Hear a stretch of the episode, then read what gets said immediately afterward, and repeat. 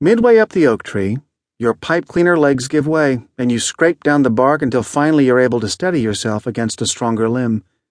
You can feel the bits of sap and splinters, the welt already rising, the sap gluey on your fingers. Charlotte is a good ten feet above you, perhaps thirty feet off the ground, balancing a sandal on the end of her toe. Like a metronome keeping time for your weakness. Do you need a hand? She sneers. I'm wearing shorts, you complain. She runs a branch up her own bare thigh. Ow! She mock grimaces. Mean leaves.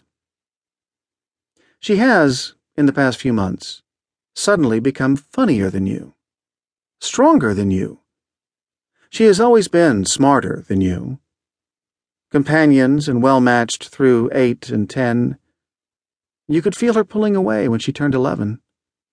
Already your games are stupid, your stories childish, your contests uneven. You never want to do anything any more.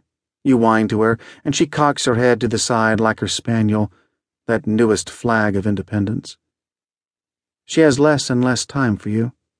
Less and less time for your father, whose every sentence is now punctuated by Charlotte's eye rollings and mocking songs, like the adaptation of Greensleeves she invents on your behalf. Mean leaves a weakling boy, mean leaves a villain.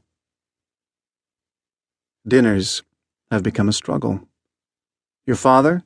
formerly a joker, an arm puncher, a kidder. Your father, who would order away for gadgets from catalogs, Groucho glasses, a plastic squirting lapel flower, a tiny device that would cube a soft boiled egg in a matter of moments, if only anyone would ask it to. You know from the stories, if stories are to be trusted, that there was a time everyone thought he was a hoot, couldn't dream of a weekend without him. But this father is in hibernation, like the pair of wax lips growing hair in the back of the kitchen drawer.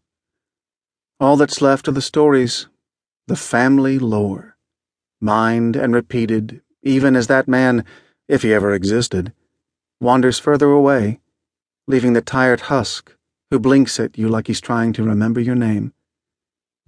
Now your mother distances herself from your father's rare jokes there was a time when the two of them finished each other's skits, the Joker and the Straight Man. Once all they did was laugh.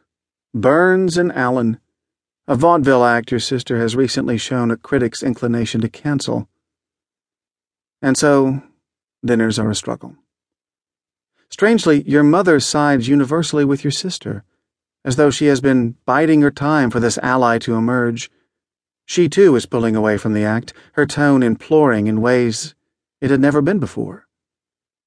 When now she forces her arms rigid and admonishes your father seriously, it is seriously that she means, whereas once it wasn't. The landscape is changing, although, of course, it will be years before you can make sense of any of it. For now, you know only the sudden arguments and the lulls between. Once your spilled glass of milk, your belch, your glib retort, were lauded and dissected as formative Buster Keaton.